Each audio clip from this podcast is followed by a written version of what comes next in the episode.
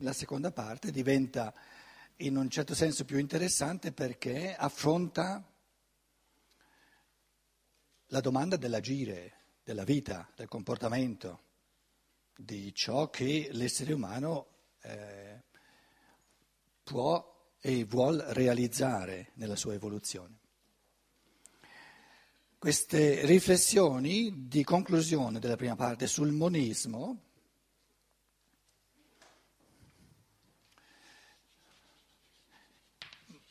monismo ovviamente è una, una, parola, un termine che sta a indicare l'unità. Um, non esiste un dualismo non risolvibile, ogni eh, dualismo che mh, mm, sorge di necessità in base alla spaccatura tra percezione e pensare viene trasceso, viene risolto, viene superato col pensare. Quindi il pensare è l'organo di unificazione col reale e unificandosi con reale siamo in questa unità. Monismo significa unità.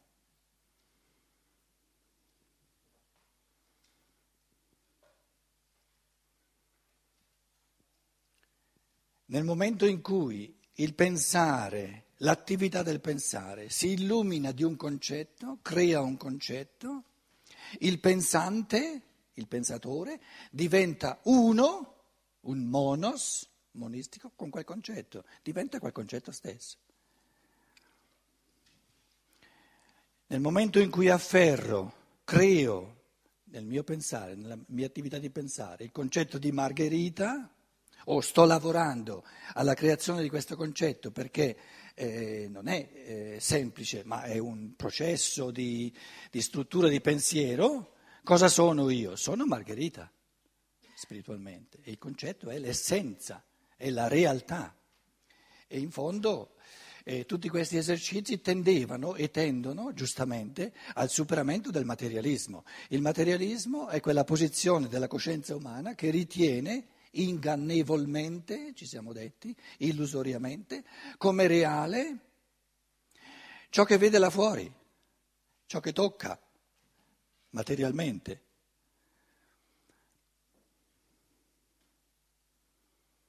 E l'inganno, eh, come giustamente si diceva, non è nelle cose, ma è nello stato di coscienza.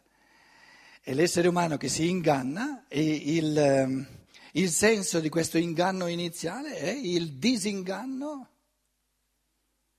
che avviene nel pensare.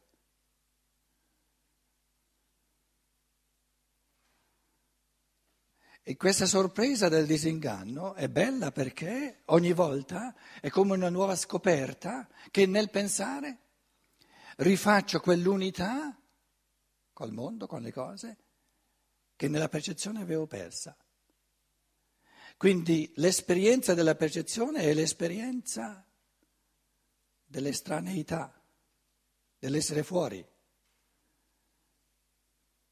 Nella percezione siamo fuori dal mondo, siamo fuori dalle cose e col pensare ritorniamo dentro. Ci rituffiamo nell'essenza delle cose, la creiamo anzi, diventiamo noi l'essenza delle cose.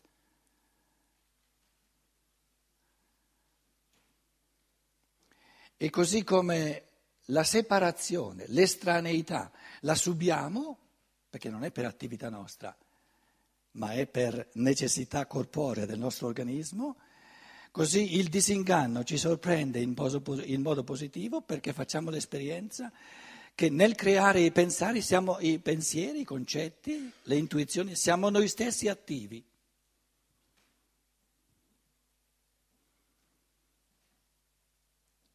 Quindi la cosa, la realtà godibile al massimo è l'attività del pensare.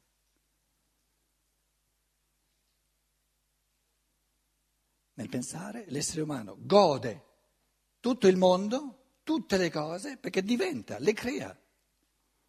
Le ricrea, però per lui è una prima creazione.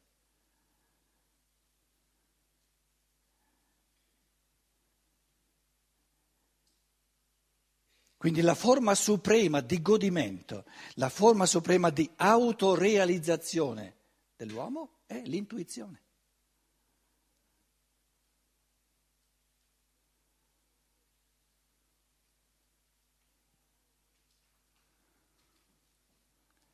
E vedremo che sul versante morale è la stessa struttura che si manifesta, però qui si tratta di intuire comportamenti, azioni che ancora non ci sono. E diventa ancora più bello. Quindi la fantasia dell'amore, la fantasia del pensare, l'attività del pensare può ricreare soltanto ciò che il Logos ha già pensato. Invece la fantasia dell'amore ha un vantaggio enorme, perché la fantasia dell'amore può intuire comportamenti che mai nessuno ha avuto e crea l'individualismo etico. Perché il comportamento di una mamma col suo bambino, così come lo, lo crea lei fantasiosamente, con la fantasia dell'amore, che va bene per lei come individualità unica e per il suo bambino come individualità unica, questo tipo di comportamento nei suoi tratti unici, irripetibili, non c'è mai stato prima e non ci sarà mai dopo se continua a essere creatrice nei suoi gesti di amore. Quindi nel, nel, nel versante morale l'essere umano crea qualcosa di nuovo. E questo nuovo morale, delle cose, de, dei gesti, delle euritmie dell'amore, il Logos l'ha lasciato alla libertà umana. Non è mai stato concepito prima. Quindi il morale che l'individuo concepisce nella sua unicità non c'è mai stato prima. È, è logico, è, è una cosa bellissima questa. E tutto il resto serve soltanto da fondamento, da, da, da sostrato per rendere possibile questa creatività morale, della fantasia morale. E quindi il, diciamo, l'assunto fondamentale, l'assioma fondamentale della seconda parte della filosofia della morale è che ciò che è bene per un uomo, per una persona, non può essere bene per l'altra. Perché cos'è che è bene per una persona? La realizzazione del suo io unico. Quindi ciò che realizza il suo io unico non può al contempo realizzare un tutt'altro io nella sua unicità. Il, questo concetto, se uno lo afferra, è così logico, è così, è così fondamentale. Manda a ramengo tutti, tutti, i tentativi di imitare i santi, di imitare i bravi, di imitare i guri e di, di seguire le orme degli, dei grandi esemplari, eccetera, eccetera, eccetera. Tutta roba da bambini. Si imita finché non si è ancora capaci di creare qualcosa di unico, di proprio. Un io umano che ne imita un altro cancella se stesso nella sua unicità. E questo cancellare se stesso nella sua unicità è l'essenza dell'immoralismo, anzi è l'essenza del male morale, l'uccisione dell'io, di questa intuizione unica della fantasia morale del logos. In altre parole, ogni io umano è una intuizione diversa della fantasia morale del logos, però questa intuizione è lasciata aperta. Il modo di realizzarla è lasciata all'uomo stesso. Quindi la potenzialità della fantasia dell'amore è una potenzialità aperta poten- la potenzialità della fantasia dell'amore è una potenzialità aperta, tutta aperta. Resta all'individuo realizzarla. Altro che una morale del dovere, devi, devi, devi, altro che puoi, puoi, puoi, puoi, puoi.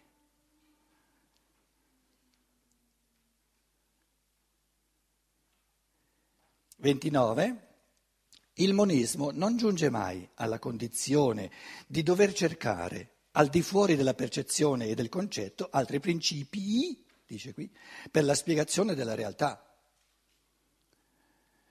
Sa che in tutto il campo della realtà non si trova perciò alcun motivo. Vede nel mondo della percezione, quale si presenta direttamente all'attività del percepire, una mezza realtà. Naturalmente parlare di mezza realtà è una metafora, non è che sia una mezza quantitativamente, eh, intende dire non ho la realtà mh, nella sua totalità, capito? Non è che sia mezza quantitativamente, perché non è proprio nulla, la percezione senza il concetto non è nulla, ce lo siamo detto tante volte. Nella riunione di tale mondo col mondo del concetto trova la realtà intera. Il realista metafisico potrebbe obiettare al monista, può darsi, può darsi che per la tua organizzazione la tua conoscenza sia completa in sé e non le manchi nessuna parte, ma tu non sai come si rispecchi il mondo in un'intelligenza che sia organizzata altrimenti che la tua. Tu non sai come si presenta il mondo a un angelo, per esempio.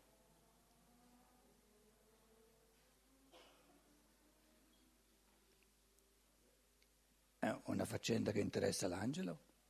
Io ho abbastanza da fare altri, un altro paio di millenni a realizzare l'umano?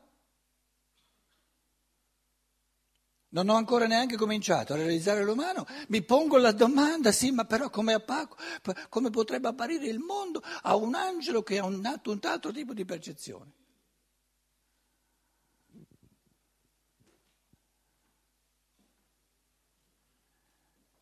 Questo tipo di domande, questo tipo di questioni le chiamavamo nei nostri dibattiti scolastici questioni di lana caprina. Oppure si diceva la questione disputata sul sesso degli angeli. E ognuno naturalmente provava, trovava argomenti per dire gli angeli no, eh, devono essere per forza maschili. E l'altro diceva no, gli angeli devono essere per forza femminili. E avevano ragione tutti, eh?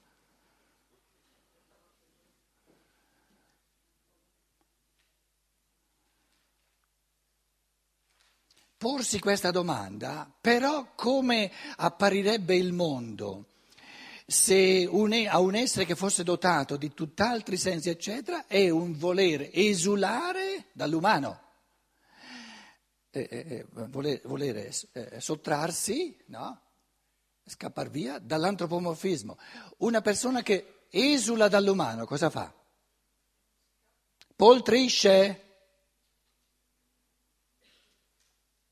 Perché se si catapulta al di là dell'umano, prima di tutto è illusorio e secondo omette ciò che c'è da fare nell'umano.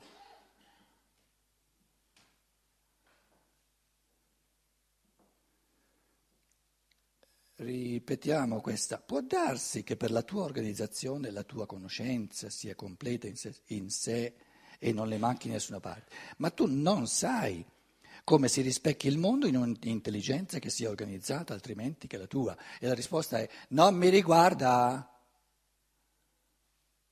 È pura, purissima astrazione voler andare al di là dell'umano per chiedersi come, come appare il mondo a un essere non umano.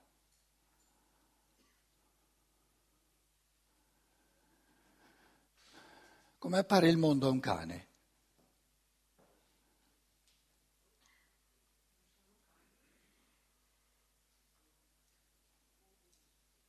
L'unica cosa che possiamo fare intelligentemente, intelligentemente, è di togliere tutto quello che è umano. Non, non, non, non. Tutto quello che noi come esseri umani, specificamente come esseri umani, eh, viviamo, lo dobbiamo tirare via. Quando abbiamo tirato via tutto l'umano, cosa ci resta di canino? Non lo sappiamo. Non lo sappiamo. Noi non possiamo uscire dall'umano. Questa è una cosa importante. L'uomo non può uscire dall'umano, deve per forza eh, restare antropomorfico. Una cosa, una cosa negativa, no, è positivissima, ce n'è da fare per millenni e millenni.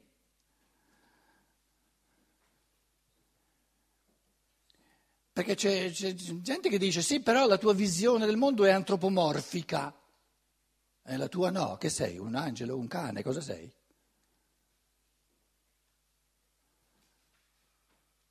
È ben logico no? che la, la prospettiva eh, de, dell'uomo sul mondo sia umana. E va bene, no? Significa che è relativo, ma è relativo all'uomo?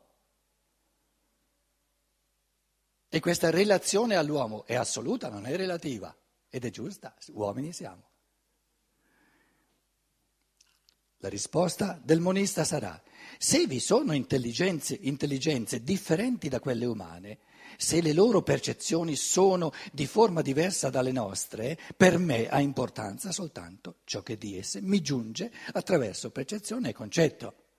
Quindi ci dovesse mai essere un angelo che, che, che percepisce, vede, vive il mondo in un altro modo. A me interessa soltanto nella misura in cui l'angelo mi diventa percepibile e mi diventa pensabile.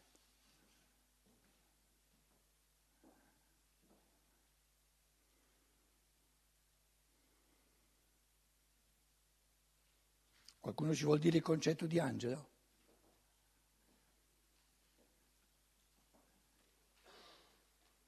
Il concetto di angelo è che l'angelo è quell'essere che ha, che ha concetto senza percezione.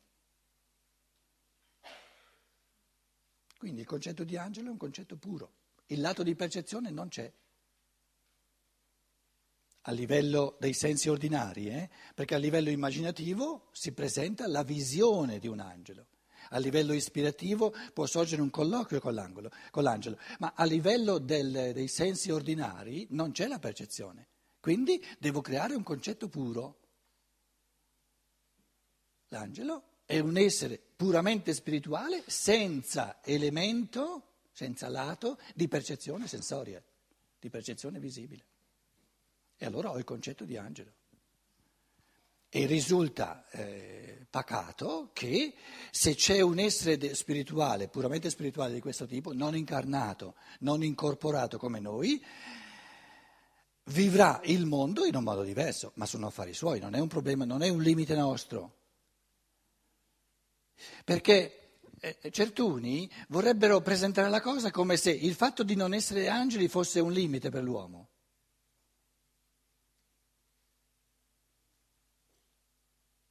Il fatto di essere uomo è la perfezione specifica dell'uomo, non il limite specifico dell'uomo. All'umano, in quanto umano, non manca nulla. L'extraumano non è un limite dell'umano, perché l'umano ha una sua perfezione immanente e di quella si tratta.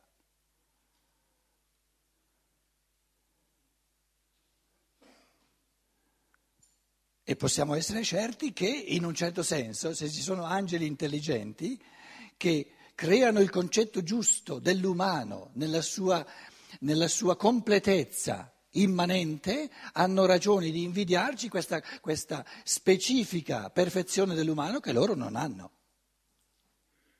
Casomai ci saranno già passati, perché lo stadio umano lo deve percorrere ogni spirito che si evolve. Quindi gli angeli, per dirla in termini di scienza dello spirito, no? in Rudolf Steiner si legge che gli angeli, gli arcangeli, i, gli spiriti di, del tempo, eccetera, sono tutti passati, prima di diventare angeli e arcangeli, per lo stadio umano.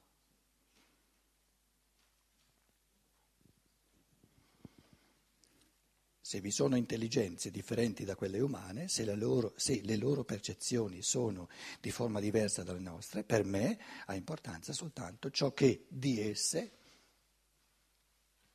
di queste intelligenze, mi giunge attraverso percezione e concetto. Io sono posto come soggetto di fronte all'oggetto per mezzo del mio percepire e precisamente dello specifico percepire umano e di altro non ho bisogno. All'uomo non manca nulla.